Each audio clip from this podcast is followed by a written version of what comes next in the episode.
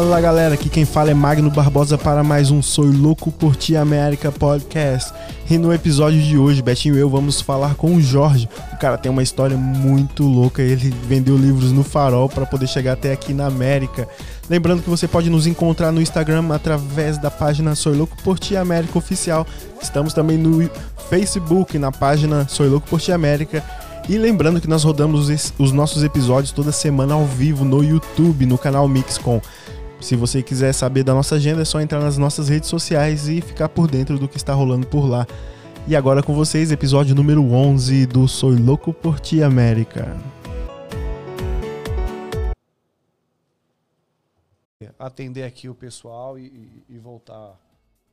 Vamos lá, ó. É, eu sou do sul de Minas, né, de Camanducaia, uma cidade no interior de, de, de Minas, divisa com São Paulo, né, uma megalópole aí de mais ou menos 20 mil habitantes, uma cidade é, de muita gente boa, é uma cidade bem gostosa, interiorana, fica num alto, né? Então é uma cidade que tem um clima bastante agradável, né? Inclusive nós temos ali Monte Verde, que é uma é, uma vamos dizer, uma instância climática, como se fosse uma campus do Jordão, né? Faz, faz parte da Grande Camanducaia. Faz parte da Grande Camanducaia. É um distrito de, de Camanducaia. Nós temos dois distritos, é, Monte Verde e São Mateus, e tem várias outras zonas rurais lá. Um município bem grande, mas pequeno, né, em, em pessoas, em quantidade de pessoas. Então, fui criado ali até os meus é, 19 anos, quando eu saí para poder buscar uma oportunidade para estudar.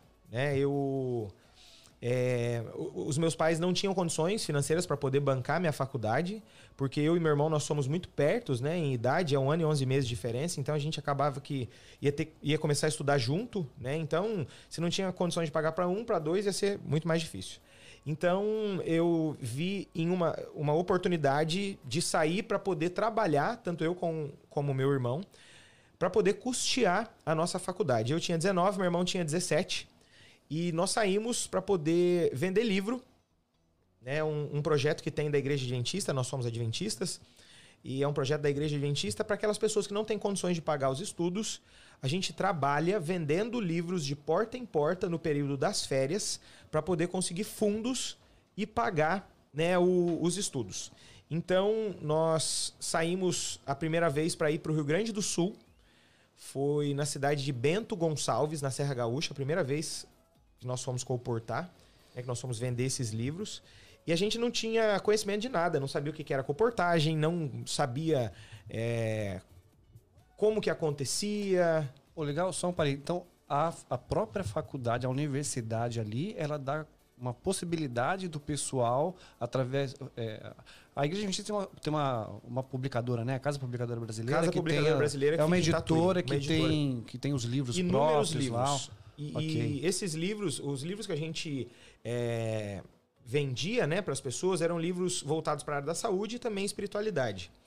E quando nós fomos né, comportar pela primeira vez, eu, foi legal que eu fui fazer o vestibular no NASP, que é uma universidade adventista, que depois eu acabei estudando né, nessa faculdade também. E quando eu estava saindo da, da classe, né, que eu tinha acabado de sair da classe para poder é, ir embora, que eu já tinha feito a prova, eu ganhei um papelzinho no papelzinho estava escrito assim: quer conseguir pagar os seus estudos e conhecer o Rio Grande do Sul? Entre em contato com a gente. E aquilo me chamou muita atenção. 19 anos, mais do que depressa. 19 anos, gaúchas, pagar estudo. né? Pagar estudo, né? Um lugar novo. cara passear, quebrado, né? falido. agora. Falei, não, bora. Aí eu com meu irmão, nós né, abraçamos essa ideia, né? Que a gente viu ali uma possibilidade de conseguir recursos para poder realizar o nosso sonho. Porque a nossa cidade ela é pequena, uma cidade muito boa, mas uma cidade que não tem muitas oportunidades.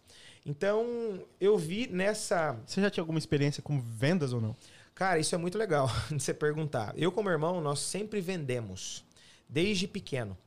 A gente viu nas vendas um meio de conseguir tudo aquilo que a gente quisesse.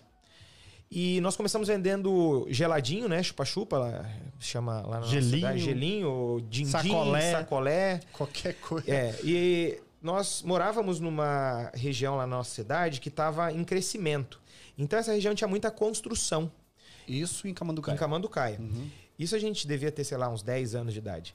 E aí a gente viu uma possibilidade de ganhar dinheiro com os pedreiros e os serventes que trabalhavam ali. Falamos, pô, esses caras estão trabalhando o dia inteiro, no sol, Calor, né? mano? calor. Vamos vender chupa-chupa pra eles. E aí a gente começou a vender. E aí a coisa foi desenrolando. Aí depois nós fomos vender salgadinho. A gente vendia é, coxinha, enroladinho, Sua mãe que fazia? Não, isso aí a gente pegava de uma outra pessoa. Vocês revendiam. Reven- revendíamos. Isso é, os caras Os caras são empreendedores. Só que escuta essa história, ó que, que interessante. Na nossa cidade passa a rodovia Fernão Dias por ela. Ok. E a rodovia Fernão Dias, não sei quantos anos isso atrás, ela foi duplicada. E nessa duplicação, bem pertinho da nossa cidade, tinha uma pedreira. E essa pedreira precisava ser implodida para poder fazer a, a duplicação. E para explodir, eles paravam, fechavam a rodovia, a rodovia ficava fechada tipo 4, 5 horas. Uhum. Aí qual que foi a nossa sacada? Nós falamos assim, nós vamos vender salgadinho lá na rodovia. O pessoal para cinco horas Parado, no sem trânsito. comer, não tem, Não tem restaurante, não tem nada. Nós vamos vender. Só que a sacada maior não foi essa, porque a gente ganhava pouco no salgado. A gente vendia, eu lembro, o salgadinho custava 50 centavos, 3 por um real. Era, eu lembro até hoje. E a gente ganhava bem pouquinho em cada salgado. Mas aí qual que foi a nossa sacada? Nós falamos assim, nós vamos comprar um refrigerante 2 litros e nós vamos vender por 50 centavos cada copo. E a gente pagava um real no, no refrigerante, eu lembro até hoje a marca, era Plim Plim. Plim, plim. E aí a gente vendia 50 centavos cada copo. E cada copinho pequenininho dava 200 ml, então cada 2 litros davam 10, 10 copos. copos. que rendiam 5 reais. Então a gente ganhava Olha só. 4 reais em cada Isso aos 10 anos de idade. aos 10 anos de idade. Isso aí, assim, bombou, cara. A gente estourava de vender. Não- Eu saía assim, eu com meu irmão, a gente andava, sei lá, uns 5 km na rodovia vendendo salgado e o povo xingando. E vem cá que eu quero, vem cá que... Acabou, não E tem. o cara na rodovia parado, um calor do Com inferno. fome, criança dentro do carro, família, todo mundo querendo, caminhoneiro. O cara nem quer nem saber se, se é ou não Ah, da Coca-Cola. procedência, não quer saber de nada. O cara quer comer. Plim, matar. plim. Foi plim. geladinho com... E aí o negócio estourou. E daí, depois disso, nós pegamos gosto, paixão pelas vendas. Até porque meu pai também é vendedor, minha mãe sempre vendeu. Meu pai trabalha até hoje vendendo trator, um exímio vendedor. Vender trator. É, o cara vende trator, mano. Já tem mais de 20 anos. O cara manda muito bem. Assim, um exemplo pra mim com, com o meu irmão.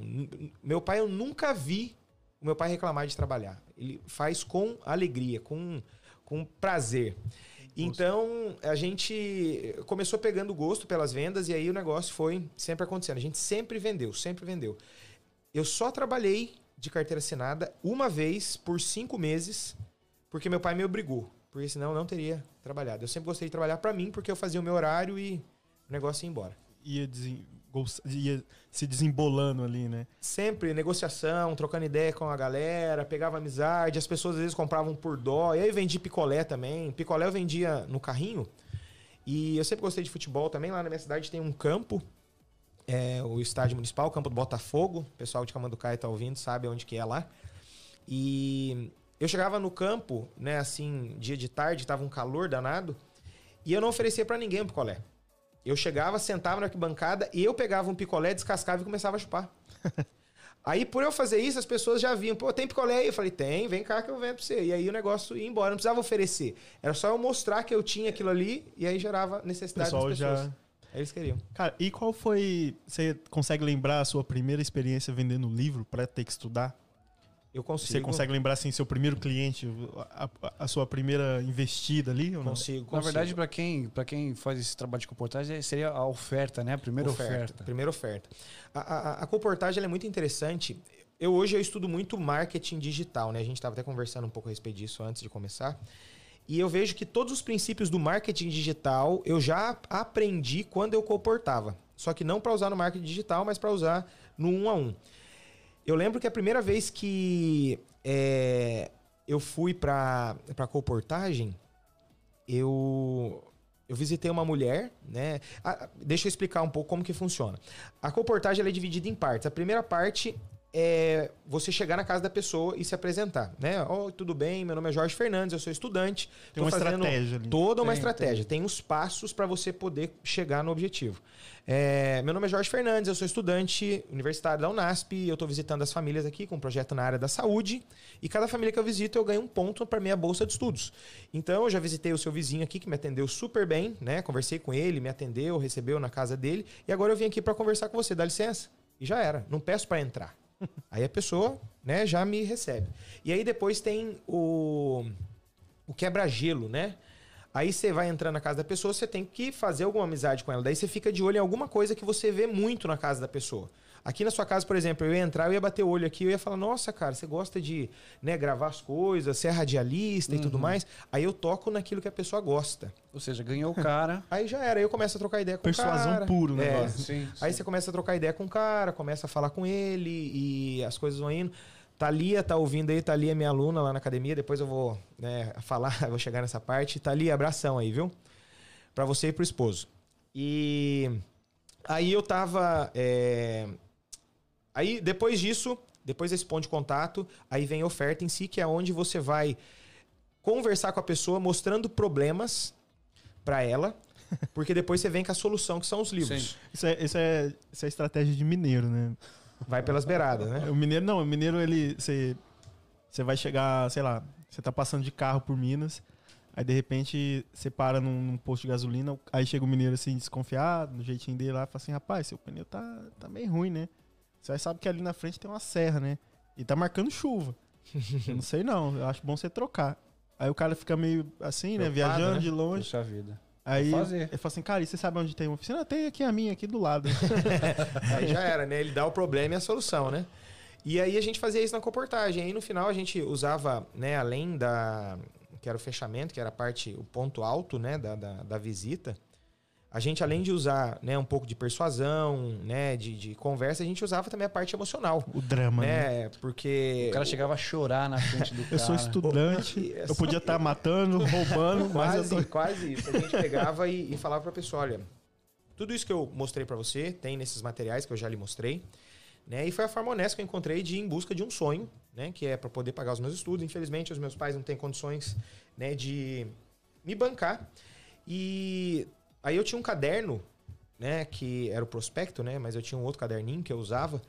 E nesse caderno eu anotar todo mundo que comprava de mim, eu pedia pra colocar o nome e uma frase, né, motivacional pra mim, alguma coisa do tipo. Uhum. E aí eu pegava e falava, e aqui, ó, nesse meu quadro de honras, eu gostaria muito de ter o seu nome também, porque cada nome que eu tenho nesse quadro de honras aqui é um tijolinho a mais em busca do meu sonho. E eu gostaria que você fizesse parte dessa construção do meu sonho, colocando aqui o seu nome e adquirindo os nossos materiais. Muitíssimo obrigado, Deus abençoe você, que nunca venha faltar. Aí eu já fechava, eu não dava opção pro cara. Né? Eu- praticamente fazia a a coleção na mão na mão cara. dele e já jogava o caderno na mão dele com a caneta e já meio que ia pra dar um abraço no cara, né? e aí acabou. Aí o cara comprava. E nessa a gente Ia foi desenrolando. escalando ali. né? Escalando. E aí consegui comportar Rio Grande do Sul, inúmeras cidades, não recordo todas as cidades que eu comportei no Rio Grande do Sul, foram inúmeras cidades, sei lá, pelo menos umas 20 cidades eu comportei no Rio Grande do Sul. Fui muito pro, pro interior do Rio Grande do Sul mesmo, onde o pessoal chama de colônia. Lá não é nem roça, lá é colônia. Tinha lugares que eu ia que as pessoas mal falavam português. Né? Eles falavam muito a, Caramba, a língua nativa mesmo, que tinham trazido de longe. Eu lembro que eu entrei um dia dentro do ônibus, cara, e só eu falando português, o resto do povo tudo falando alemão lá dentro, e o povo me olhando desconfiado, e quem será esse cara que tá indo pra lá e tal. Tudo E, não, a gente alemãozão. virava assim, é, notícia na cidade, né, quando chegava. Só que a gente tinha tática também quando chegava na cidade. Quando nós chegávamos nas cidades, a gente ia sempre no padre e na delegacia. Ah, é fato. E no prefeito. Eram os Já. três que a gente visitava primeiro.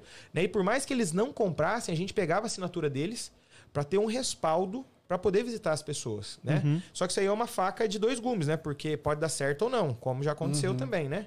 Então, a gente tem muita história de comportagem. Já dormi em vestiário de campo de futebol porque não tinha lugar para dormir. É, nixe, já passei poucas Essa e é boas. nova, hein? Eu já vi muita coisa, mas dormir em vestiário... de Dormi eu com meu irmão uma vez, cara. E tudo isso pra pagar a sua faculdade, faculdade. de educação física. Minha faculdade de educação que durou durante. É que você teve que estudar e vender livro durante sete anos. Sete anos. Só que é, eu peguei tanto gosto pela colportagem Que acabou a faculdade... que eu acabei a continuou. faculdade e continuei colportando. Eu quase me efetivei como um colportor efetivo, né? Que você a- acaba virando funcionário né, da igreja adventista para poder Uhum. fazer isso. E aí comportei no Rio Grande do Sul, comportei no Paraná, comportei em Santa Catarina, comportei no Espírito Santo e comportei no estado de São Paulo. Foram esses estados que, que eu visitei. E, teve um. Antes da. Quando a gente tava com a, a falha no som, né? Você comentou também que você fez palestra, né? Pra. pra... É, a, a colportagem ela tem. Você vai. Assim, se você quiser, né? Tem os estágios. Você vai crescendo dentro dela. Você começa fazendo é, visita é, pra, de Porta porta, em porta. porta, que ali você destrava totalmente. Uhum. Ali é o lugar onde ou vai ou racha, né? Não tem porque E você, você- você lidar com todo tipo de situação. você visita é, médico, você visita advogado, você visita pedreiro, você visita cozinheiro, você visita todos os tipos de pessoas. Isso é verdade. Eu, eu vendia plano funerário, né? Imagina, mano, vender plano funerário. É, é- você tá E vendendo era a de- morte pra pessoa? E era de porta em porta. Eu tenho tanta história desse negócio. e o cara que, eu, que a gente trabalhava, ele era mais doido do que quem vendia. Porque o plano funerário é um negócio que é, tipo assim, perpétuo, né? Sim. O cara só para de pagar quando, morre, morre. ali. Então, ele. E geralmente o pessoal. Como você visitava de porta em porta, geralmente o pessoal não tinha o dinheiro da entrada, né? Tipo assim, Brasil, naquela época, principalmente na minha época lá, eu era moleque, tinha, sei lá, 18 anos. Sim. 17, não lembro. Ah, então ele geralmente o pessoal não tinha entrada, então ele falava, cara, vocês podem pegar o que for. E geralmente o, o combinado era, ele é, tinha uma ajuda de custo, né, uma, alguma coisa fixa lá por mês, e a entrada era nossa e o resto do plano ele recebia e a gente não tinha comissão em mais nada, ele Sim. só recebia a primeira, primeira. a- que era a entrada. Porém, ele falava pra gente se eu- a gente não conseguisse, se o camarada não tivesse a entrada, não era pra sair de lá sem fechar o plano. Então, se o cara quisesse dar qualquer coisa, Pegava. pegava e chegasse lá, chegava lá, ele dava o dinheiro da entrada, porque pra ele era interessante, era o. O restante. Exatamente. Vitalício. Vitalício o negócio. Então, e vai passando de, de, de, de pai pra filho, é um negócio assim muito doido, né? Mano, uma vez eu fui, aí eu bati numa porta lá tal, aí saiu uma mulher bonita, mano, bonita. Aí eu, a mesma, o mesmo, mesmo Esquema, esquema. Me apresento tal, aí já vai naquele jeito, já tentando cair pra dentro.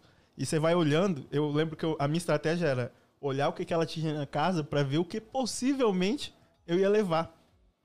E eu cheguei assim, a casa era meia, tipo assim, não tinha nada tal, era meio minimalista. Sim. Não tinha muita coisa.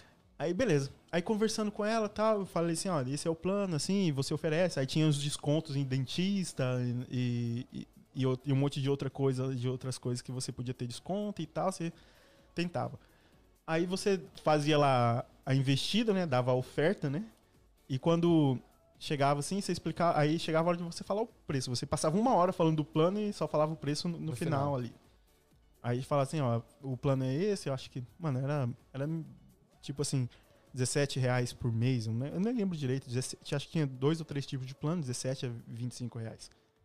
E a entrada era os mesmos 17, o povo Sim. não tinha, né? Só pra, pra você ver o tipo de público que a gente Que tava lidando. o cara não tinha 17, dólar, 17 reais pra dar de entrada, entrada. ali no plano. Aí ela falou, falou assim, ah, mas o problema é que eu não tenho e tal. Eu falei assim, não, não tem problema. Ah, ah, você pode dar qualquer coisa em troca. Aí ela falou assim, qualquer coisa? Ô, meu pai. Aí eu falei assim, é, qualquer coisa que eu possa levar, né? aí ela falou assim, tá. Ah, isso aí então tá. Aí vamos preencher então, que eu, vamos ver como a gente vai resolver isso. Aí eu comecei a preencher, aí você pergunta, no que que você trabalha? Mano, a mulher era da vida. Nossa, pai. Aí eu falei assim, "Ô, moça, ah, você não precisa da entrada. Obrigado. Eu, não, eu falei assim, como é que eu vou levar essa mulher pra, pra lá pro meu patrão? Chegar com a mulher lá, né? Aí a gente até brincava depois que a briga era pra ir receber a conta durante é, a mundo mensalidade. né? Todo mundo ia querer ir lá. Mas eu contei a história do meu patrão lá e ele pegou e falou assim: não, não tem problema. Você trouxe o plano aqui, eu te dou a entrada. A entrada. Fechou. Os pessoal. 17 reais. Mas, mano, é o que você encontra nessas paradas, né? De bater Sim, em porta em porta, coisa, né? Muita coisa. É...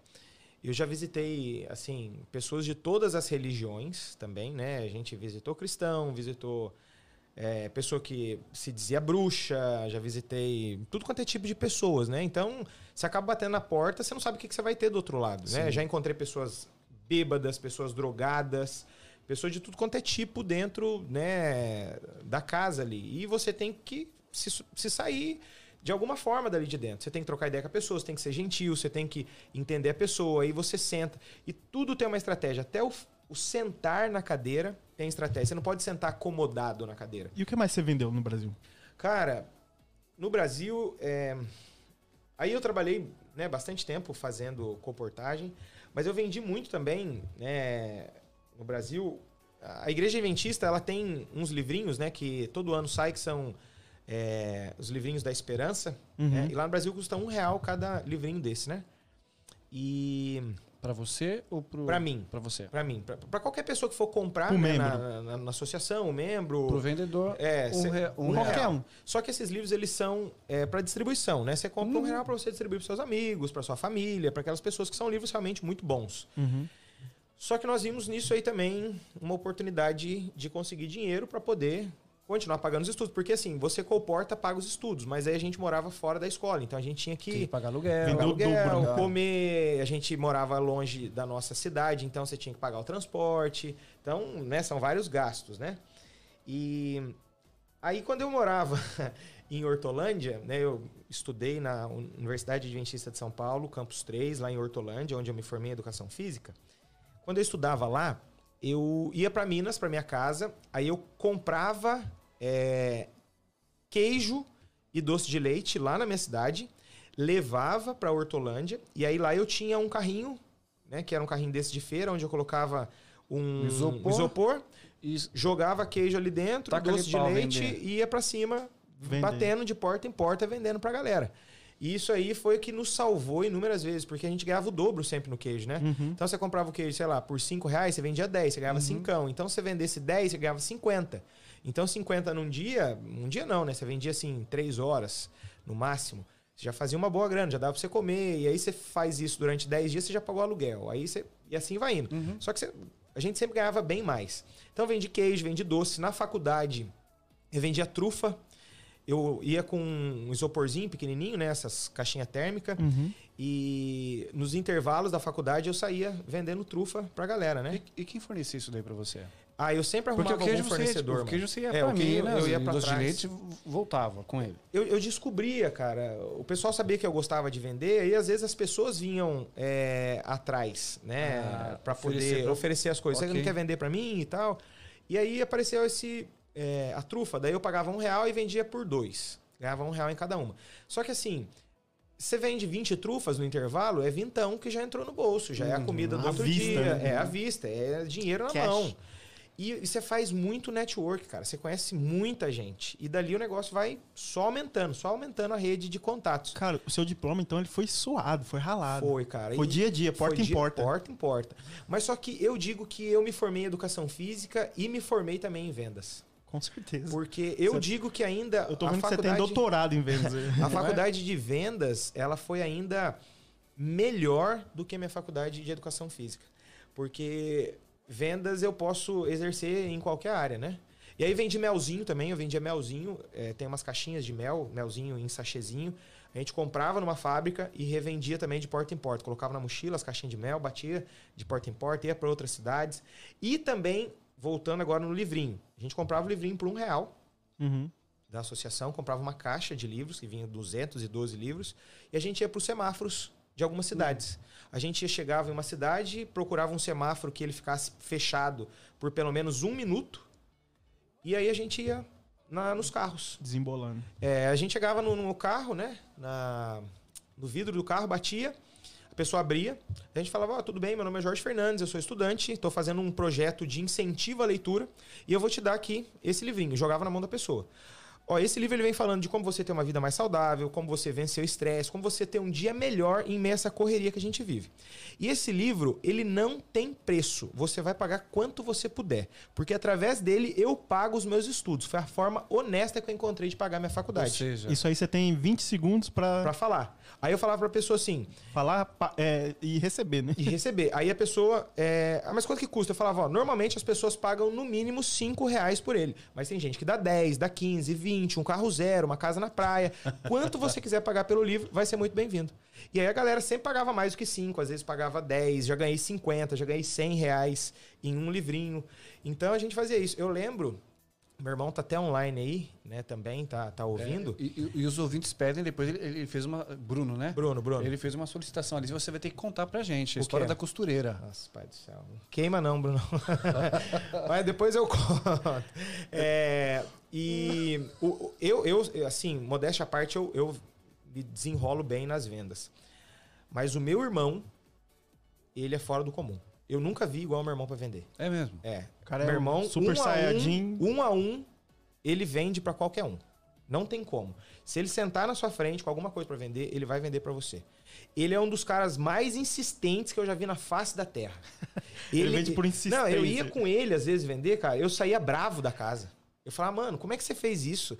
Não, eu preciso, eu, eu sei que a pessoa tem condição. E se às vezes a pessoa não comprasse, ele ficava bravo com a pessoa. Eu falava, mas não é possível que você não vai comprar. Por que que você não vai comprar? Você tem dinheiro. Você vai me ajudar. Você não pode fazer isso. Aí, e- mas só que ele tem toda uma técnica. E, Isso e- é, a gente pode chamar de forçar a venda, né? Quase isso, literalmente, cara. É, o, o cara era fora do comum. E hoje meu irmão é um, um grande empreendedor, né? Legal. Um cara tem. Ele tem um restaurante né, de produtos. de- só vende coisas naturais, só comida fitness no restaurante dele.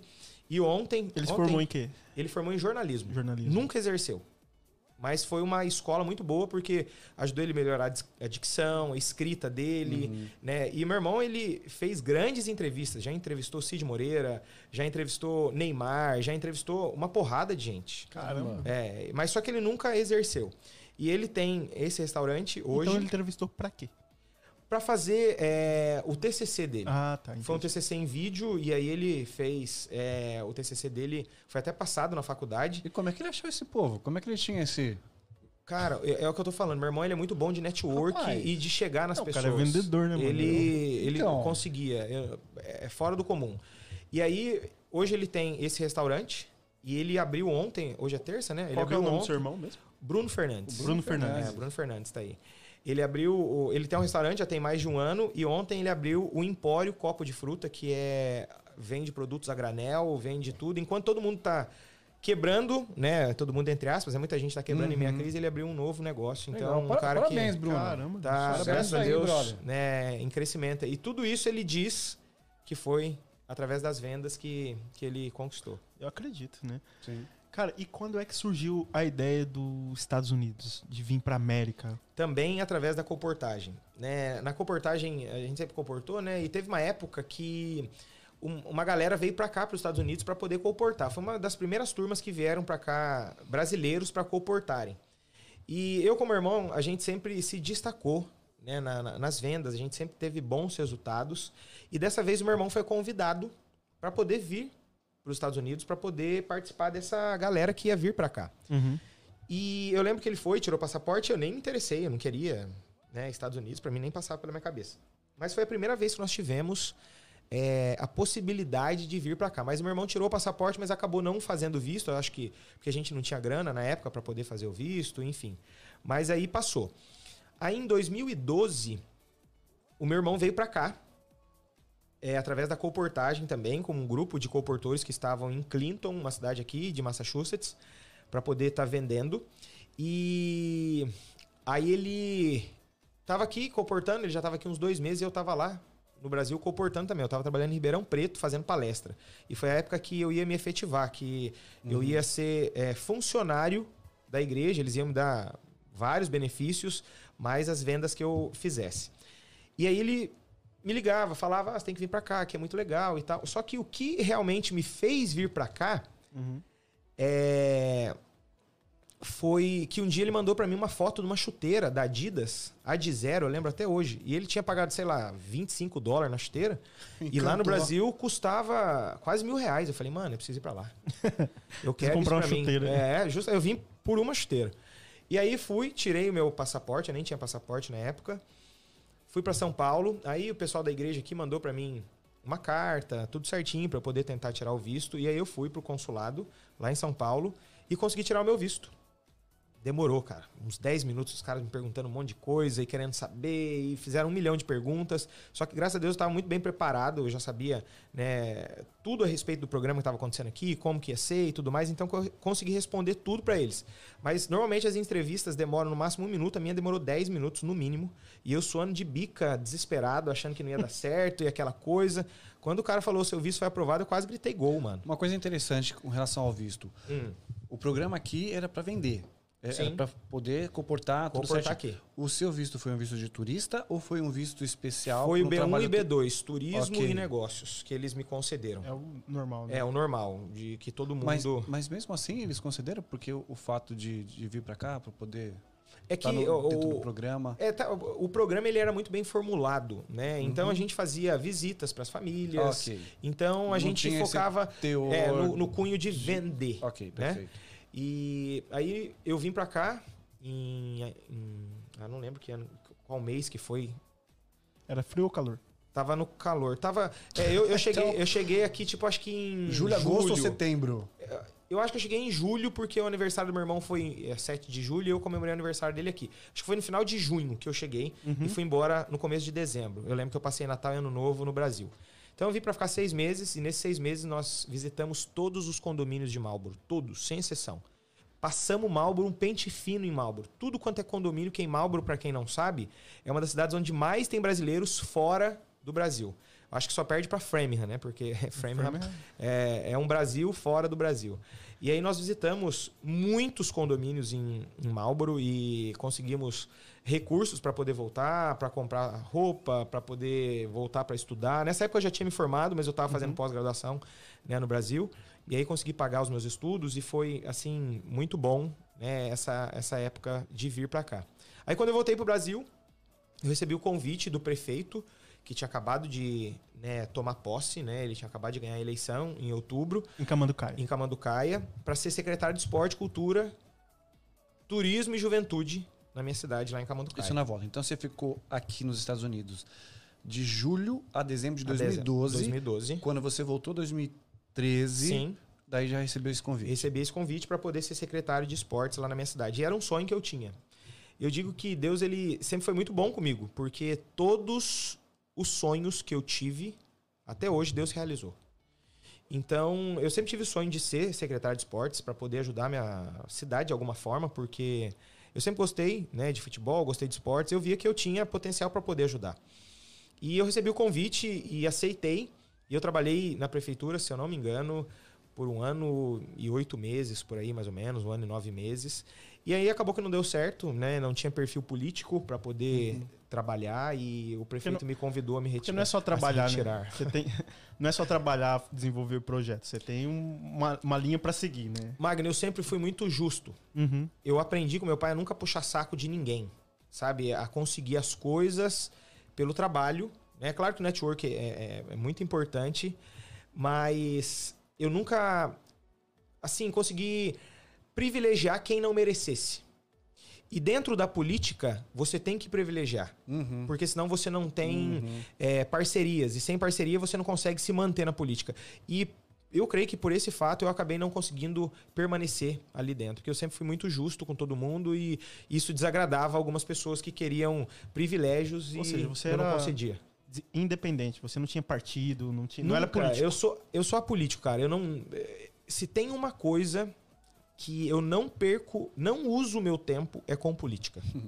eu, eu tenho pra mim que, independente de quem tiver no poder, o meu sucesso, aquilo que eu vou alcançar, depende exclusivamente de mim. Sim. Mano, você trabalha desde os 10 anos vendendo, você É, então. não, eu- não acredito que foi algum político. É, eu não, eu não, eu não, eu não gosto de, de, de política, sabe? Eu entrei, pra mim foi uma experiência excelente, aprendi muito, apanhei demais. Você ser secretário em uma cidade de 20 mil habitantes, onde 10 mil moram dentro da cidade, 10 mil moram fora, todo mundo te conhece, todo mundo tem seu telefone, crítica o tempo inteiro, cobrança o tempo inteiro, mas aquilo ali me ajudou e me fez crescer demais. E, E, e, o fato você era, era assim, muito mais jovem. Você tinha o quê? eu tinha 24 anos na época. Tá doido. E eu tinha um salário, na época, assim, pra realidade da minha cidade, quem ganhava mais que eu era só o prefeito. Eu ganhava mais do que gerente de banco, eu ganhava mais do que professor, mais que diretor, mais que.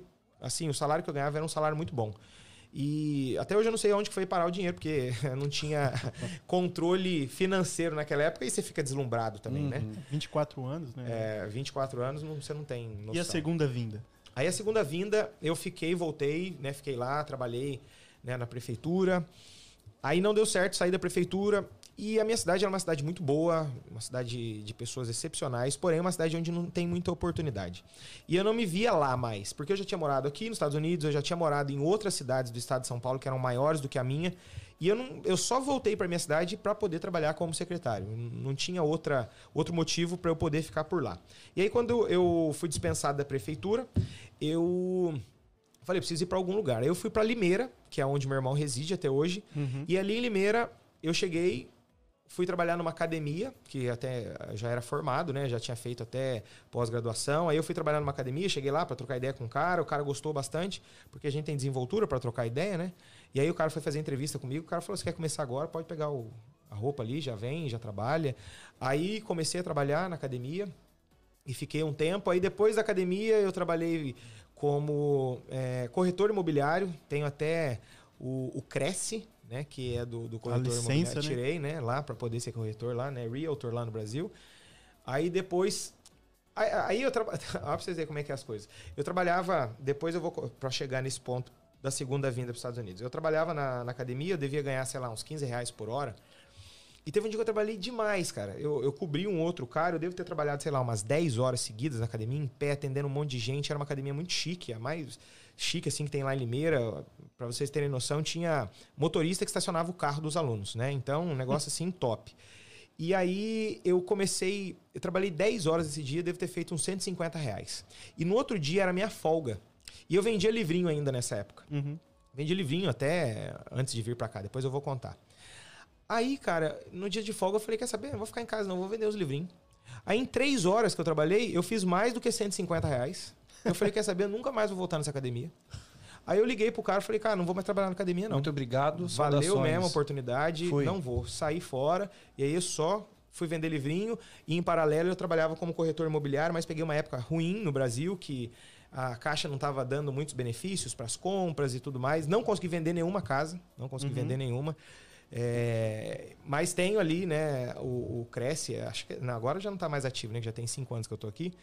E aí eu tava no Brasil, mas o meu coração continuava aqui, que eu sempre ficava vendo vídeo dos Estados Unidos, sempre eu acompanhava um canal que é, como é que é o nome? Realidade Americana, que é um canal que tem no YouTube já bem antigo. Carlinhos, como é que é o nome do cara? Carlinhos mais alguma coisa, não lembro o, o sobrenome dele. E aí eu acompanhava e eu ficava assistindo aqueles vídeos, eu falava, não, preciso voltar para os Estados Unidos, preciso ir para lá, preciso ir para lá. E eu namorava na época. Aí eu falei, pô, como é que eu vou agora? Eu já da primeira vez que eu vim, eu já namorava. Aí a namorada ficou lá e eu vim, fiquei seis meses aqui. Aí ela falou: Ó, se você for de novo, aí não vai ter como a gente ficar junto. Aí eu peguei e falei: Não, vou casar. Vamos junto. Vamos junto. Aí eu falei: Mas eu vou casar, vou certinho, bonitinho. Aí, né, fiz o pedido, ela aceitou. Aí eu casei na, no domingo. Quinta-feira eu cheguei aqui nos Estados Unidos. Eu vim passar a lua de mel aqui nos Estados Unidos e aí, de lá pra cá, eu tô aqui. E uma curiosidade, eu já falei isso para algumas pessoas, não acreditaram. A primeira vez que eu vim para os Estados Unidos, foi em 2012, eu paguei a minha passagem vendendo livrinho no semáforo lá em Belo Horizonte, em Contagem, perto de um é, de um shopping que tem lá. Então eu vendi livrinho durante uma semana e consegui pagar minha passagem para poder estar vindo aqui para os Estados Unidos pela primeira vez, quando o dólar estava dois por um. Foi a, a primeira vez que eu vim aqui para os Estados Unidos. E a segunda vez eu já vim um pouco mais estruturado, já tinha juntado um pouco mais de dinheiro, tinha Tinha um plano, casado, né? E aí eu passei né, a gravata lá, o pessoal foi solidário, né? Me ajudou. Então eu já Gravatinha, tinha. é, Gravatinha no Brasil. salva, muito. Salva. E eu comprei uma gravata de uns dois metros e meio, mais ou menos, né? Então, ia cortando um pedacinho pequenininho. Convidamos duas mil Ah, pessoas. e aí o negócio foi, foi embora. Ainda mais já sabendo que ia para os Estados Unidos, né? Aí tinha 3 mil pessoas no casamento do cara. Aí foi bem legal, o pessoal né, me ajudou bastante nessa minha vinda. E aí cheguei no, na quinta-feira, nos Estados Unidos. No sábado, a minha esposa estava numa mesa de cirurgia lá no hospital em Orlando. Meu que ela tinha. Tava com dores abdominais, fez exames no Brasil, ultrassom, raio-x, exame de sangue.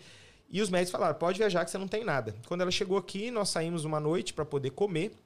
Nós fomos no McDonald's comer, né? Porque lá no Brasil é muito caro, aqui é uma benção, né? Bem baratinho. É uma benção é uma maldição, né? Que você acaba comendo muito e engorda, né? E Eu sei como que é isso.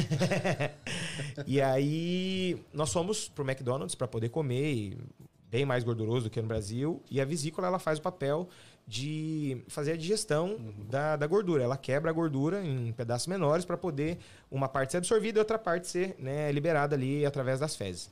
E aí aconteceu que a vesícula dela já não estava mais funcionando e ela teve muitas dores. Eu lembro que eu deitei na cama, né, com ela, uma camona grandona. Eu peguei um hotel bom lá em Orlando pra gente passar a lua de mel, né? E aí eu tô de noite procurando ela na cama e não achava. Eu falei, mas essa cama não é tão grande assim, né, cara? Tá louco, onde tá essa mulher, né? Aí eu acordei assustado, ela tava no chão com muita dor, muita dor. Aí eu falei, tem que levar pro hospital. Aí eu desci na recepção, falei pra mulher, ó, minha esposa tá passando mal, né? Na época eu falava pouquíssimo inglês, mas consegui desenrolar. Aí eu falei pra ela, tem como você chamar uma ambulância? Ela falou, olha, se eu fosse você, eu não chamava uma ambulância. Vai de táxi que é melhor. Eu não entendi o motivo, né? Hoje eu já entendo que só para você fazer um rolê na ambulância é no mínimo 2.500 dólares, tá? Aqui não tem SUS, aqui o negócio é caro. E aí nós fomos e cheguei no hospital. É, o legal daqui é que os caras não querem saber se você tem dinheiro ou não. Simplesmente atende. Chegaram, atenderam ela, fizeram a nossa ficha lá, o atenderam melhor ela. atendimento possível. Eu, no- depo- depois eu vou chegar nessa parte. Aí eu peguei, cara, cheguei lá, o médico olhou ela, o médico falou assim: ó, sua esposa não sai daqui se não operar. Nós vamos ter que arrancar a vesícula dela. Eu falei, "Ah, Vou devolver, né, cara? Tá no prazo ainda, né? Tem Não passou 30 sete dias. dias, é, né? sete São dias. sete dias, são sete ainda tô dentro de sete dias, eu peguei e tava inteirinha, né? Agora faltando pecinha, eu não quero, né?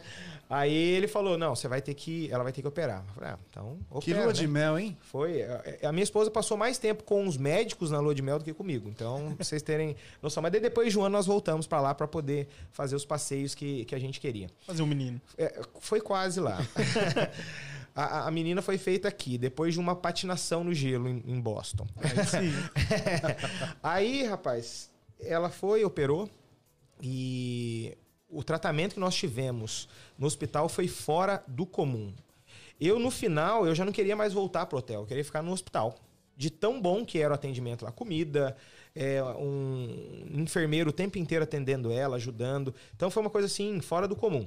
E aí, graças a Deus, ela se restabeleceu, a gente conseguiu ainda fazer uns passeios, eu tinha comprado os tickets para ir em todos os parques da Disney, não conseguimos ir, só que né, por sorte, os tickets eles são vitalícios desde que você não os use.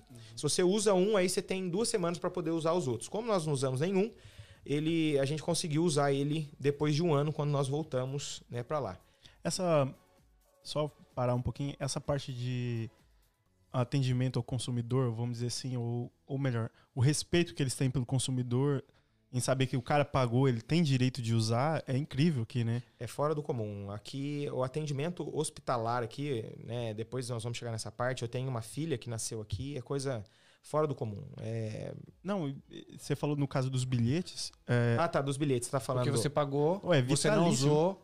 É e, e assim, é você seu. tinha direito, Direito. de usar em- no momento que Quando você, você quiser. entendesse. E aí eu cheguei depois de um ano, melhor. eu fiquei receoso, né, cara? Eu falei, pô, já faz um ano que eu comprei, né? Será que realmente tá valendo? o cara vai na, Tranquilo. É, vai ele- com medo, né? Eu fui com entra medo. na fila ali, vamos Entrei lá, vamos fila, lá, cruza o dedo. né? e aí cheguei, entrei, fui em todos os parques, conhecemos, né? Foi uma experiência muito legal. A gente que é do Brasil, né? A gente sempre ouve falar de Disney, Disney. E realmente é um lugar fora do comum.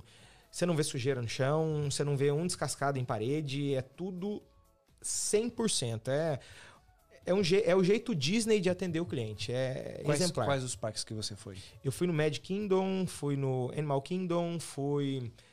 É, quais os outros que tem lá? Eu fui nos quatro da Disney. Epcot daí. Epcot, é. E qual que é outro? Que eu não falei, Epcot, Animal Kingdom, Magno deve Magic saber. Kingdom. Cara, tem mais gosta desses parques. Eu, eu detesto a Disney. Eu sei que eu fui nos quatro, e aí ano passado eu fui no da, da Universal, que eu ainda não tinha ido. Eu, quando eu falo que eu detesto a Disney, não é porque eu detesto a Disney em si. Eu detesto o dinheiro que se gasta lá. É, Minha ó. família é muito grande, mano. É, é- é uma boa grana, não é barato pra ir lá. E você anda demais, aqueles parques são gigantescos, você anda mais do que não sei o que, chega no final do dia. Tanto é que eu comprei quatro tickets e eu tinha direito de repetir um parque. Eu não repeti porque não deu. Eu, as duas vezes que eu fui lá, ah, eu dormi. Eu, eu entrei lá dentro da, da- do circo do Dumbo, né? Sim. E lá atrás eu descobri que tem um cantinho lá e você. Eles te dão um negócio que você, tem, você não pode ficar mu- muito tempo. Ele começa a vibrar. Eu escondi o negócio e fiquei dormindo e, e ali a, a, O pessoal a Cali, passeando, o pessoal passeando. Depois eles só passaram lá e me buscaram. Ah, boa tática. Porque realmente eu não tenho paciência pra fila, princesa. Não, É, é complicado. Mas foi legal, foi uma experiência boa, né? Onde eu pude né, ter o privilégio de, de conhecer a Disney. E já tem né, quase cinco anos que eu tô aqui desde então. Cara, e o processo? Cinco anos aqui, com certeza você tem muita história pra contar, né? Você chegou aqui, você foi fazer o quê? Eu, eu cheguei aqui, é, eu já conhecia os Estados Unidos, eu já tinha alguns contatos aqui e eu já sabia como as coisas aconteciam aqui nos Estados Unidos.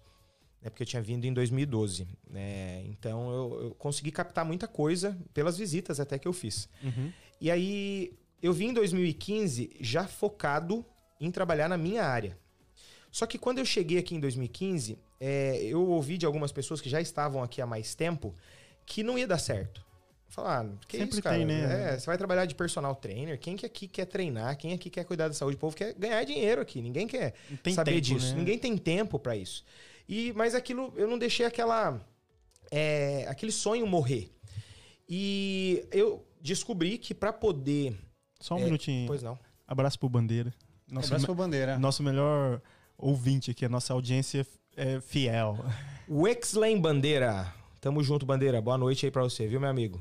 Aí o pessoal falou querendo te desanim- É, o- A desanimar. galera querendo me desanimar, né, cara? Mas aquele sonho ficou guardado no meu coração. E aí eu peguei e descobri que pra poder atuar como personal trainer aqui, você precisava ter uma licença. E aí eu comentei isso com algumas pessoas na igreja, né? E a igreja nos ajudou muito quando nós chegamos, fechar de panela pra mim com a minha esposa, que a gente não tinha nada, né? Nos ajudou em vários aspectos. A igreja realmente nos abraçou aqui. Isso é uma dica pra quem quer vir. Mano, a igreja, qualquer igreja, independente se é adventista ou, ou qualquer outra comunidade que seja aí, sempre é uma boa, porque o pessoal realmente ajuda, sempre tem gente lá de boa fé. Eu mesmo, quando eu cheguei, eu ganhei um carro, o pessoal me deu um carro. Sim, Eu, tenho, eu tinha um carro até esses dias aqui. pois é. né?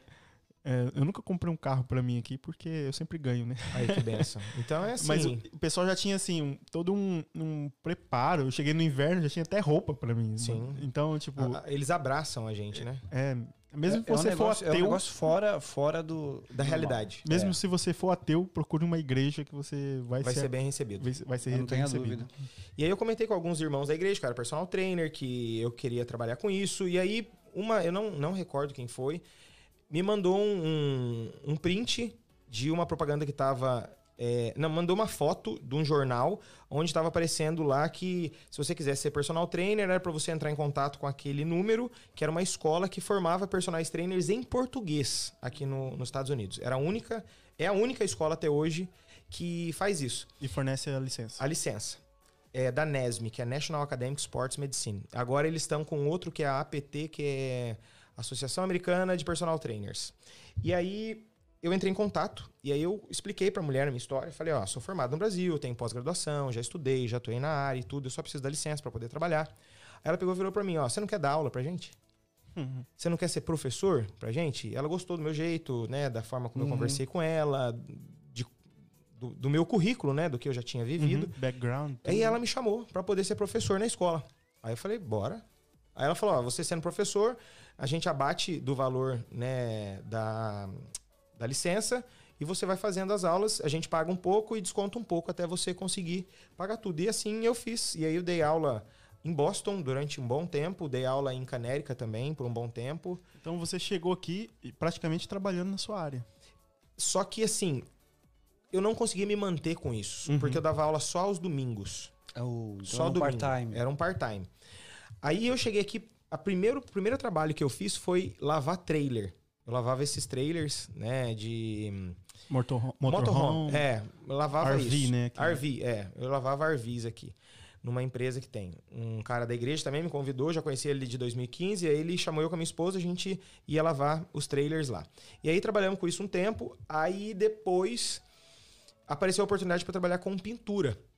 Nunca tinha pegado num pincel na vida, não sabia nem como pintar, não conhecia de tinta, nada. Os caras me chamaram, falei, vamos embora. Aí comecei a trabalhar com pintura e eu morria de medo de altura, tem até hoje, mas eu perdi um pouco. E aqui, para quem conhece, uma escada de 40 pés, ela deve dar, sei lá, uns 20 metros de altura, quase. Bom, 40 pés, cada andar tem 10 pés, então a gente tá falando de quatro andares ali de, de, de escada, né? Então, uns 16 metros, 18 metros de altura, mais ou menos. É por aí. Então, é, é alto, né, cara? Uhum. Muita coisa. E aí você tem que subir em escada de 40 pés, você tem que aprender a segurar a escada para você mover ela de um lugar para o outro, você tem que aprender de tinta, e aí você tem que aprender a lixar, você tem que aprender a scrapar, que é tirar é, a tinta que é mais velha ali, para poder dar o prime, que é uma base, né, para você depois jogar tinta por cima. Então, aprendi muito, trabalhei, sei lá, uns 8, 10 meses com pintura, uma equipe excepcional né? São amigos que realmente eu fiz ali, uns caras que me deram muita oportunidade, mas eu lembro que minhas canelas ficavam roxas, porque eu subia na escada e travava lá em cima e ficava com medo. Pressionava o, o degrauzinho O ali. degrau travava, ficava com medo, mas trabalhei, não tinha outra opção. Quando você chega aqui, você tem que abraçar o que aparece. Você não pode ficar com enjoamento, porque senão você não sai do lugar. Não, não tem. E dentro disso aí, você acaba fazendo amizades que dali você consegue outras oportunidades de trabalho.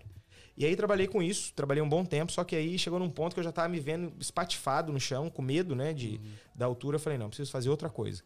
E aí apareceu a oportunidade de eu vender carro. Daí eu falei, não, eu quero vender carro. Apareceu a oportunidade. Eu fui atrás da oportunidade. Aí eu falei, deixa eu entrar na internet para ver onde que tem dealers, né, que são Concessionários. eh, estacionamentos, né, concessionários, que vendem carro aqui por perto. Eu descobri que em Somerville, Everett, tinha muitos que eram de brasileiros. Aí eu peguei o carro um dia e fui para lá. Me vesti, é, apresentável, né? E fui batendo de dealer em dealer, oferecendo os meus trabalhos. Falei, ó, já trabalhei com vendas, tenho né, experiência, já fiz isso, fiz aquilo, e eu tô vindo pedir uma oportunidade para poder trabalhar aqui com vocês. E uma das concessionárias, o cara me chamou, falou, não, gostamos Fala o nome de você. aí, cara. Cara, nem lembro mais o nome. Já tem. É onde que é? é em, em Somerville. Somerville. Somerville. Mas agora nem existe mais essa, essa concessionária lá. Já o cara foi embora pra, pra Flórida. Eu não lembro realmente o nome da, da concessionária. Aí eu fui trabalhar e trabalhei acho que uns 4, 5 meses, né, vendendo carro, só que era muito longe, eu morava em Marlboro, para chegar em Somerville era praticamente uma hora e vinte, mais ou menos, ali, com né? Tá tráfego doido. muito cansativo. E aí eu desisti. Falei, não, não vai dar. Aí apareceu a oportunidade para eu trabalhar com landscape. E quem Molezinha, mora, né? quem mora aqui nos Estados Unidos sabe que landscape é pesado. E aí eu lembro que o primeiro dia que eu fui trabalhar Landscape é jardinagem. jardinagem, isso, Ok. obrigado. Mas a Mas é uma jardinagem pesada. jardin... não é, mano, jardinagem é um nome muito fraco pra, pra esse negócio. É, é pior do que Serviços carte... gerais de É de- pior do que carte jardim. terreno, mano. É. É, é pegado, o negócio é pegado. E aí, quem me deu a oportunidade foi um cara da igreja, Fabiano, um cara. Aprendi demais com ele também, um cara super gente boa, me deu a oportunidade, eu não sabia nada. Ele me ajudou no começo, me ensinou a fazer tudo. É, aprendi pra caramba com ele, trabalhei acho que um bom tempo também, né, na, com landscape com ele, mas só que daí com landscape eu comecei a pegar alguns alunos, que eu sou personal trainer, comecei a pegar alguns alunos em paralelo. Então eu dava aula cedinho, 5 e 15 da manhã, terminava a aula, eu dava aula para um casal, aí eu ia trabalhar landscape, daí eu voltava mais cedo, eu saía umas 4 horas, 3 e meia, 4 horas do landscape. Tinha dia que nem dava tempo de tomar banho, passava uma água no banheiro do, do- da academia, tirava, porque você trabalha com malte. Malte é uma serragem colorida que você joga em cima da, Pra dos enfeitar, canteiros, né? né? Pra enfeitar, ficar bonito. E aquilo ali impregna no corpo. E aí eu chegava, só dava uma lavada na academia mesmo, trocava de roupa, dava, fazia aquele banho tcheco, né? Lavava debaixo do, do braço ali Cara, e mandava Ah. bronca da aula. uma coisa que tem que frisar aqui é a sua persistência, né, em correr atrás daquilo que você sempre quis fazer, né? É, mesmo você tinha que acordar, sei lá, duas horas mais cedo para poder treinar um pessoal, talvez nem era tanto dinheiro assim, Sim. pra, mas você sempre quis fazer isso. E outra coisa que eu queria que você explicasse um pouco é, é sobre a estrutura da, da academia e o preço, Sim. né? As academias aqui nos Estados Unidos, elas são o sonho de consumo de todo mundo que gosta de treinar. Eu comecei a dar aula numa academia que chama Planet Fitness, que é uma rede gigantesca que tem aqui nos Estados Unidos. Né? Todas as fotos, vídeos que você vê no YouTube ou em qualquer lugar que tem as máquinas roxa é Planet Fitness. Então tem muito. E a, a estrutura dos caras é fora do comum.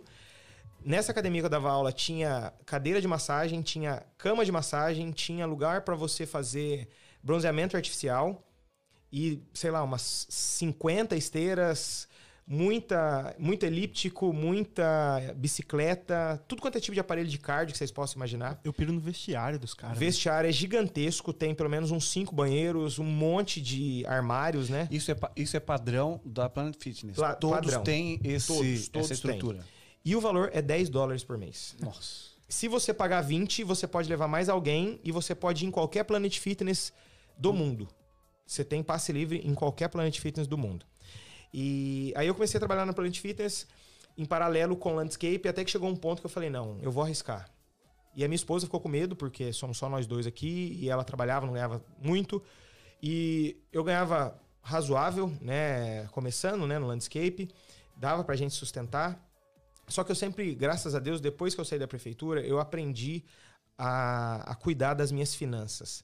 Então eu sempre fui muito regrado, eu sempre guardei dinheiro, sempre consegui me organizar financeiramente. E aí eu falei pra ela, não, eu vou arriscar. E aí Deus sempre foi muito bom comigo. Eu saí, eu consegui uma aluna que era amiga dessa mulher que já treinava comigo 5 e 15 da manhã, ela trabalhava com massagem, trabalha até hoje com massagem, né? Drenagem linfática, esse tipo de massagem. Ela trabalhava num salão, um salão grande, onde tinha pelo menos mais umas 8, 10 mulheres que trabalhavam também, que eram também esteticistas, manicures, é, cabeleireiras. E eu sempre faço avaliação física nos meus alunos, que é medir, ver percentual de gordura, é, para poder ter um, um- Sabe, conhecer a história da pessoa para poder montar o treino para ela, para ser uma coisa específica. Para poder ajudar ela e também para a gente poder ver os resultados depois de um mês, que eu faço isso mensalmente. E ela falou: Ó, Jorge, é, como eu não tinha academia, não tinha lugar, eu atendia na Planet Fitness. Ela falou: Ó, vai lá na, no salão, que aí você faz a minha avaliação física lá no salão. Eu falei: beleza. Eu cheguei no salão com aluno e saí de lá com 10 alunos. Nossa. Porque eu cheguei lá, ela foi me apresentando para todas as pessoas e o pessoal foi falando, ó, eu quero, eu quero, eu quero, e eu fiz um pacote, um valor melhor para eles. Aí as meninas já começaram a ligar para clientes delas, me indicando, falando, ó, o cara tá aqui, é personal, você quer, vem aqui, já faz a avaliação Então, o salão de a treinar." beleza é o melhor lugar pro cara ir buscar. O meu Alunos. público hoje é mulher. Por que mulher? Mulher, ela é fiel. Você já viu mulher trocar de cabeleireiro o tempo inteiro? Não. Não troca.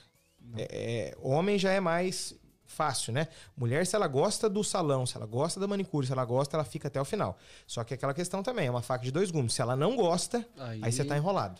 eu- Então, meu público é mulher. O, o boca a boca ali, né? O marketing acaba com o cara ou ajuda. Ou né? ajuda. E aí, graças a Deus, me ajudou. E aí, a partir dessa mulher, eu consegui vários alunos. E aí, as coisas foram desenrolando. E eu consegui trocar de profissão, né? De sair do landscape para ficar exclusivamente trabalhando como personal trainer. E aí, eu trabalhei durante uns dois anos na Planet Fitness exclusivamente. Eu atendi os alunos ali.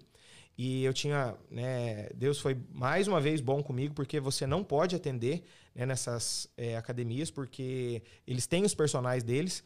Só que o gerente gostou de mim e me deixava trabalhar lá. E aí eu atendia desde 5 e 15 da manhã até 8 horas da noite. Todos os dias eu tinha às vezes 10 aulas, 12 aulas no dia. Não dava conta, muita gente. E eu trabalhei durante dois anos. Até que chegou um dia que o gerente chegou em mim e falou assim: Jorge, infelizmente você não vai poder mais dar aula aqui porque é, deduraram você e chegou nos meus superiores. E como eu quero continuar aqui como gerente, quero crescer dentro da empresa, se eu deixar você aqui, tem câmera para todo lado, Vão eles vão acabar- saber, Uhum. vai me prejudicar. Eu falei, não, cara, entendo perfeitamente, obrigado pela oportunidade que você me deu, por todo esse tempo que você deixou eu trabalhar aqui, porque eu não pagava, só pagava o meu membership e ganhava de todos os alunos.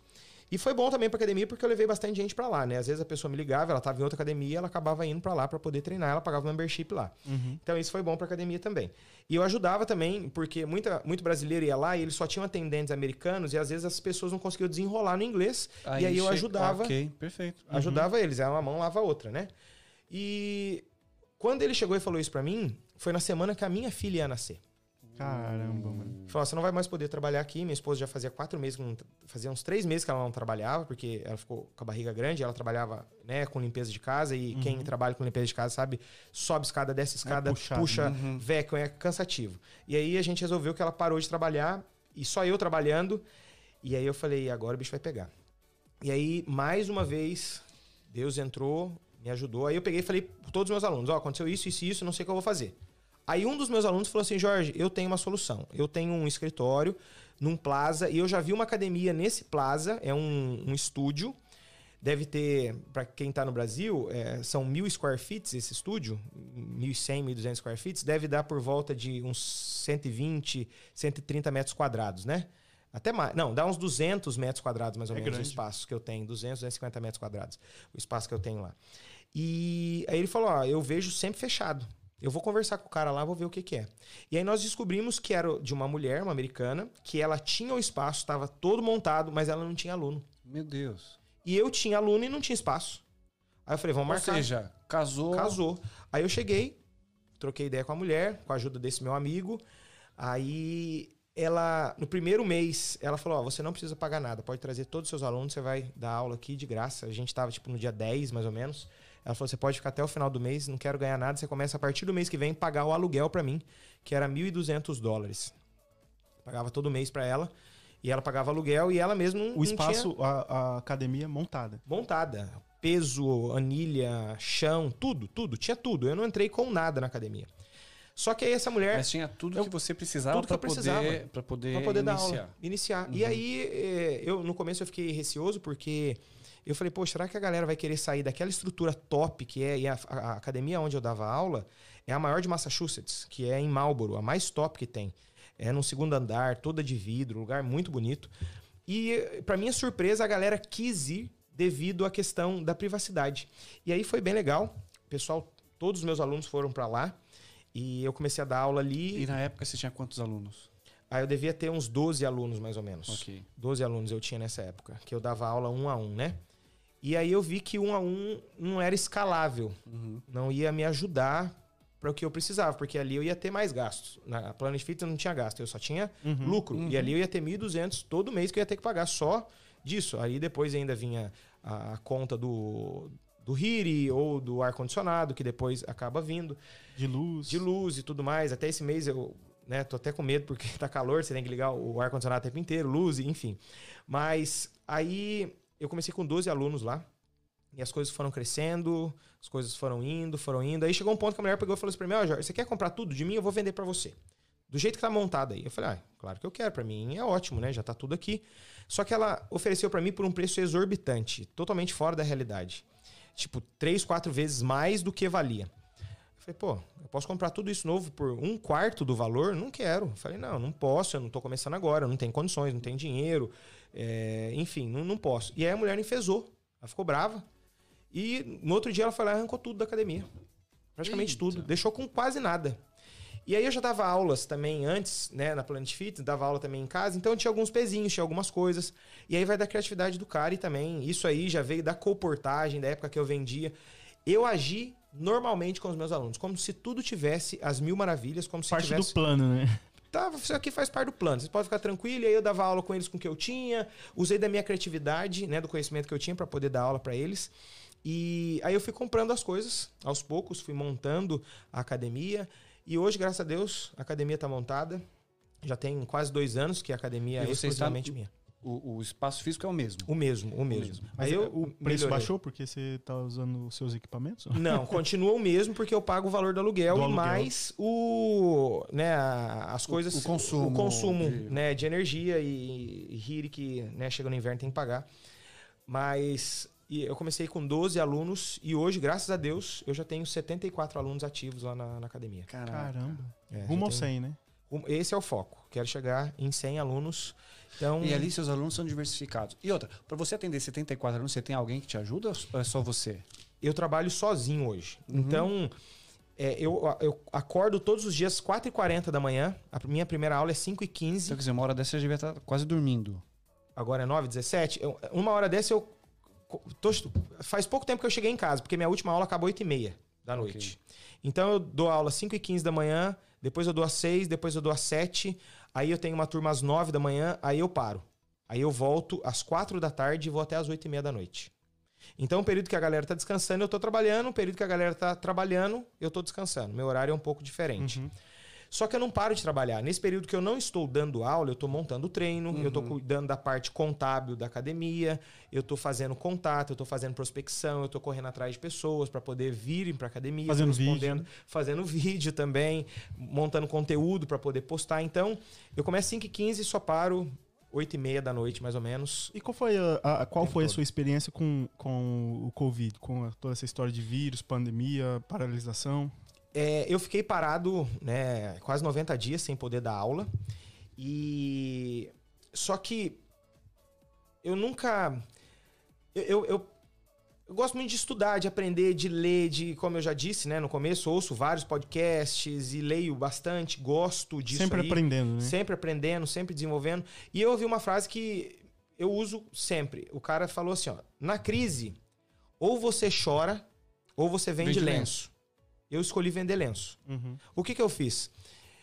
Para todos os meus alunos, eu vendi um programa online de treino para eles poderem fazer os exercícios na casa Uhum. deles. Então eles continuaram treinando comigo.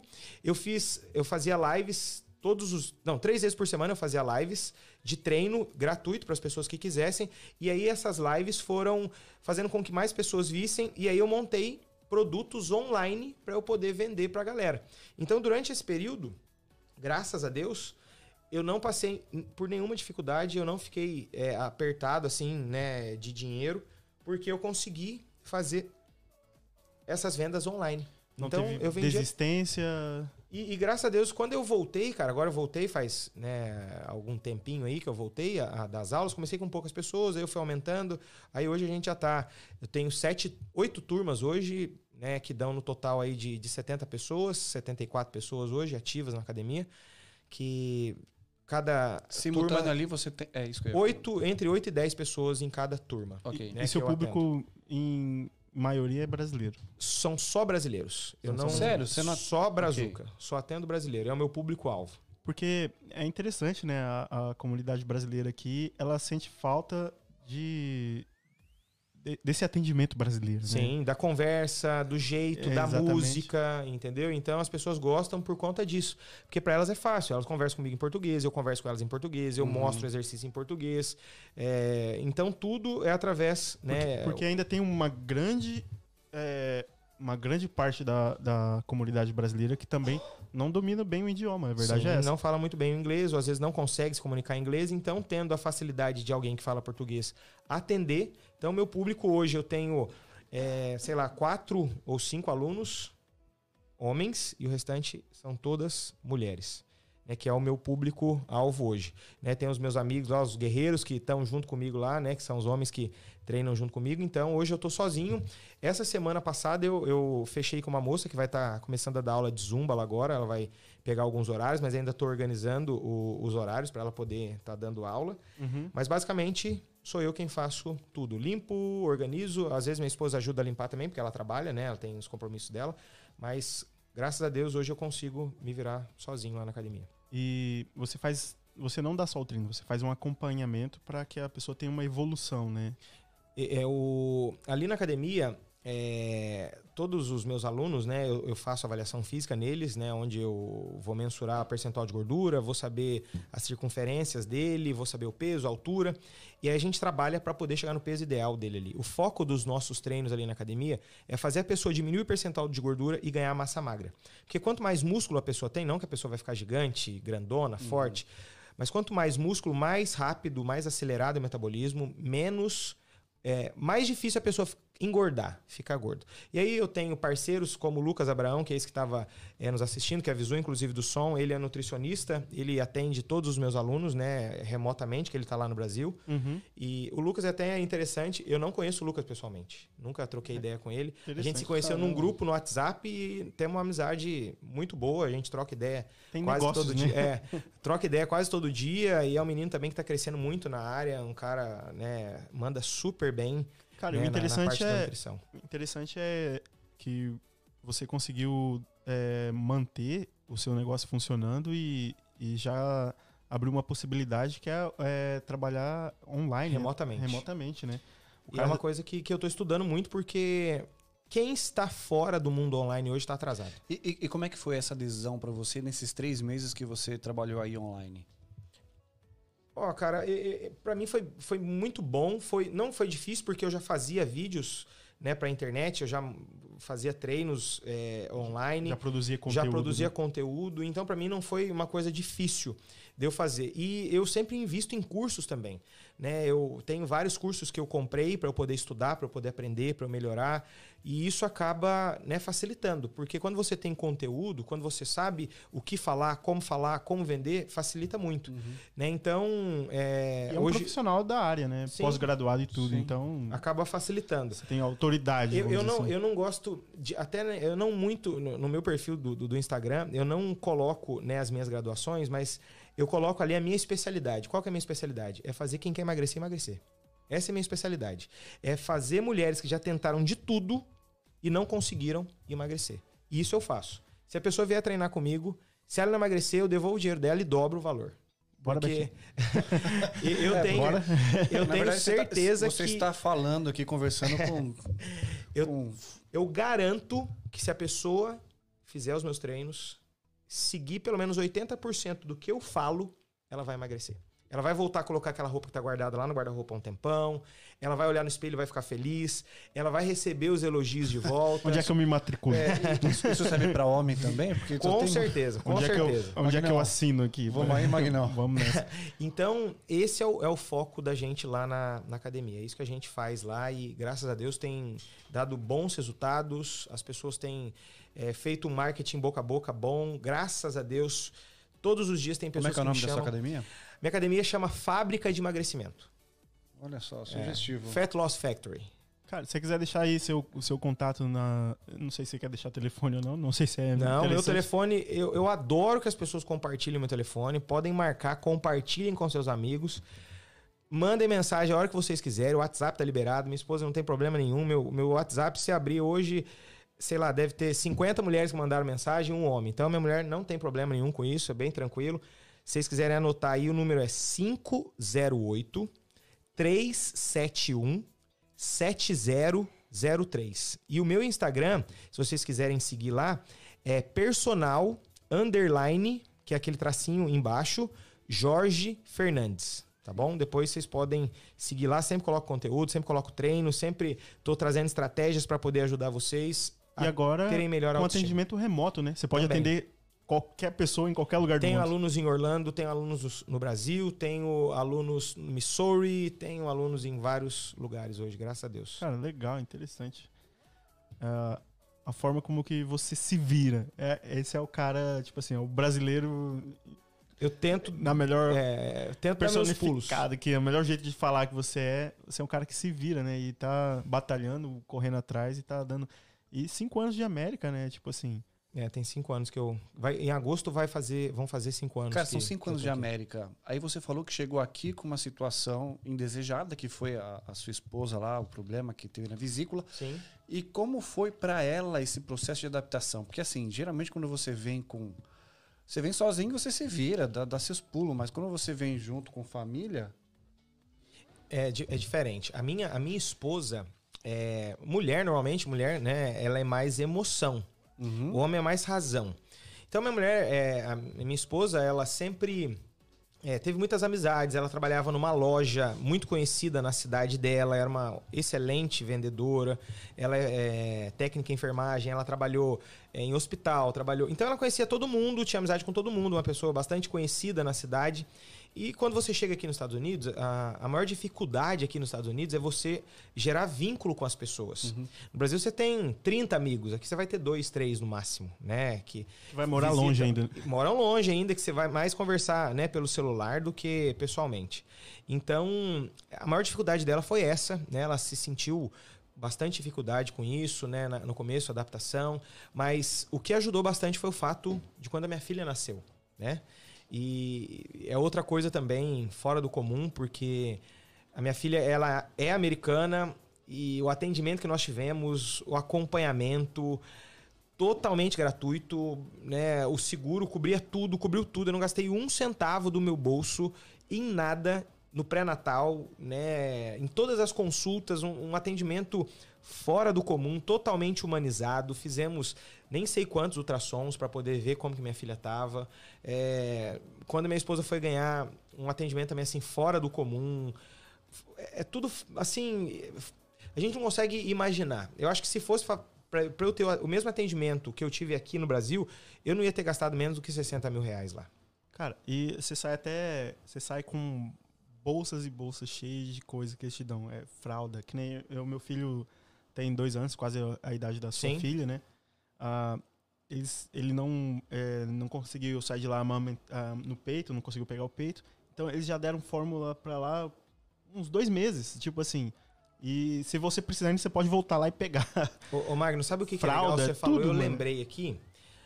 A minha esposa sempre teve o sonho de amamentar. Uhum. Só que a minha filha não conseguia pegar o peito para poder amamentar. E minha esposa também nunca tinha sido mãe, não tinha as manhas uhum. de, de, de, fazer o negócio. É igual meu moleque também. É, e aí minha esposa queria amamentar, queria amamentar de todo jeito. E sabe o que, que os caras fizeram, mano? Mandaram, mandavam uma enfermeira duas vezes por semana em casa para poder ensinar minha esposa a amamentar. Sim, não, é outro nível. É, é, é assim, eu ficava abismado. Eu falava, é sério isso?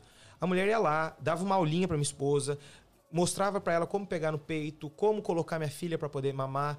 Minha esposa machucou, né? Quem é mãe sabe como é que é o processo de amamentação no começo. É, uhum. É, não é fácil, né? Eu admiro muito quem amamenta. E minha filha só mamou no peito até os seis meses, cara. Até os seis meses ela não, não comeu nada, não bebeu nada, a não ser Nossa, leite. Peito. Cara, peito. Eu, o meu filho, David, quando ele nasceu, ele nasceu com taxa de açúcar baixa, né?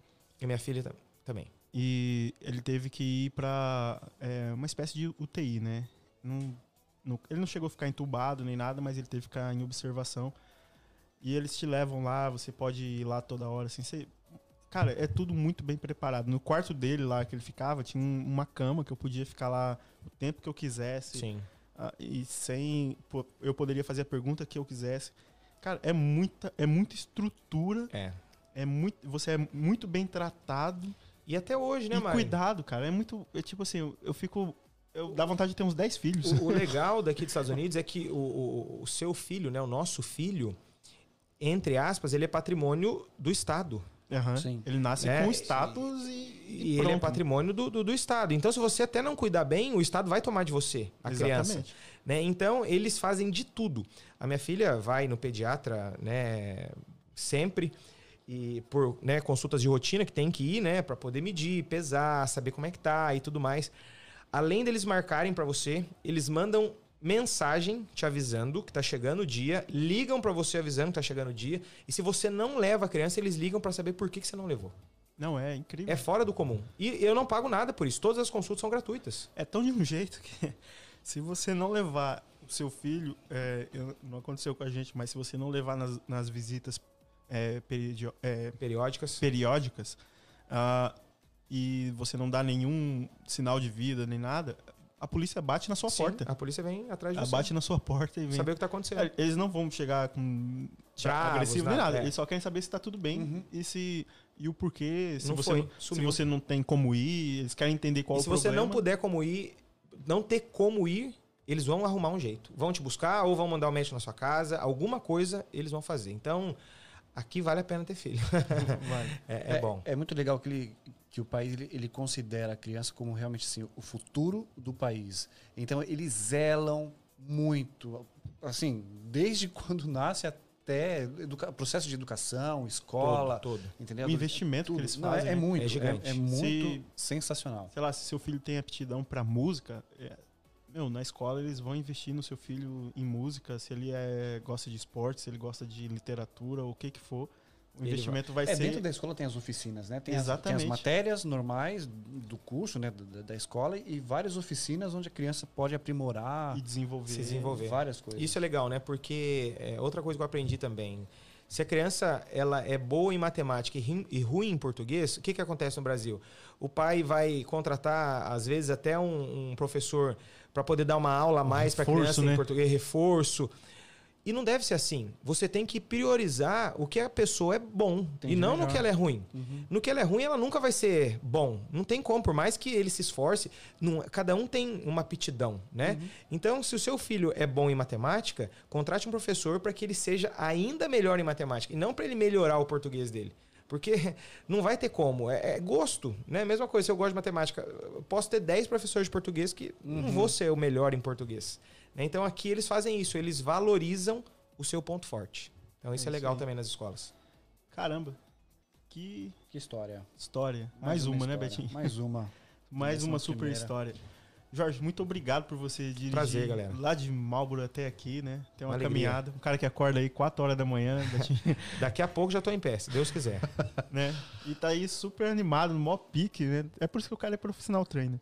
Cara, a gente vai pegar suas- os seus contatos aí e vai colocar no nosso Instagram aí, pessoal que acompanha a gente e quiser é, ter algum tipo de consultoria galera. ou, ou qualquer coisa. Qualquer dúvida, o que precisar, pode mandar mensagem, tô à disposição. Posso demorar às vezes um pouquinho para responder, mas respondo todo mundo, tiro sua dúvida, conte comigo aí pro que vocês precisarem. Legal. Pessoal, só para vocês, nossos ouvintes aí, nós estamos ao vivo no YouTube, então todas as terças nós temos aí a, a live, né? Mas você pode acompanhar a gente também pelos, pelas plataformas, né? O nosso formato novo agora, a questão do podcast. Então você tem aí várias opções. Você tem o Anchor Podcast, você tem Google Podcast, Spotify, o Breaker, Overcast, Pocket Casts, Radio Public, Apple Podcast. Então nós temos aí oito ou nove plataformas, maneiras de você poder achar a gente e, e curtir, né? Ouvir aquilo que está acontecendo, né? Todas as lives, nós já temos aí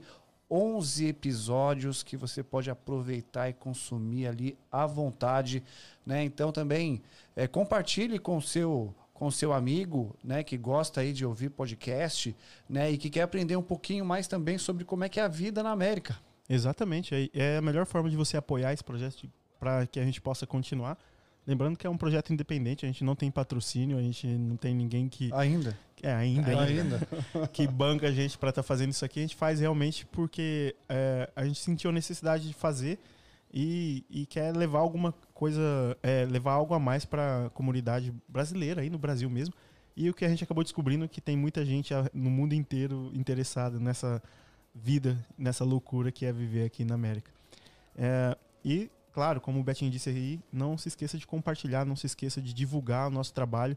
E também, é, se você tem alguma dúvida, se você quer saber como funciona o podcast, como quais são os tipos de equipamento, iluminação, a gente usa, tem câmeras aqui, apesar da gente não usar para esse, esse programa aqui, para esse projeto que a gente faz, mas para os outros que a gente usa, a gente tem todo o equipamento disponível.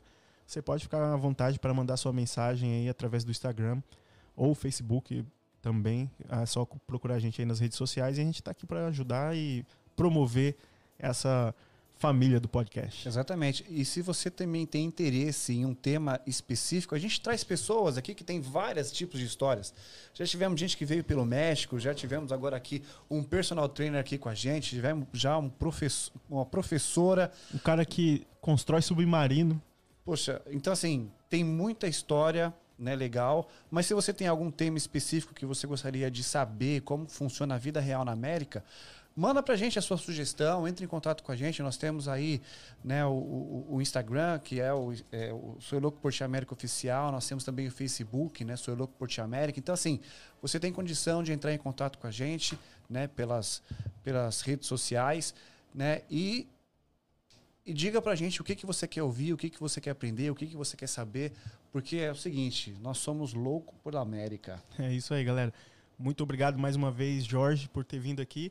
E espero que você volte aqui de novo, né? Galera, olha, prazeraço estar aqui com vocês. Foi bem legal a conversa. É sempre bom poder contar um pouco da história da gente, até para poder inspirar as outras pessoas. E estou à disposição. Sempre que precisarem, podem me chamar que vai ser uma alegria estar aqui com vocês. Um abraço para todos que ouviram.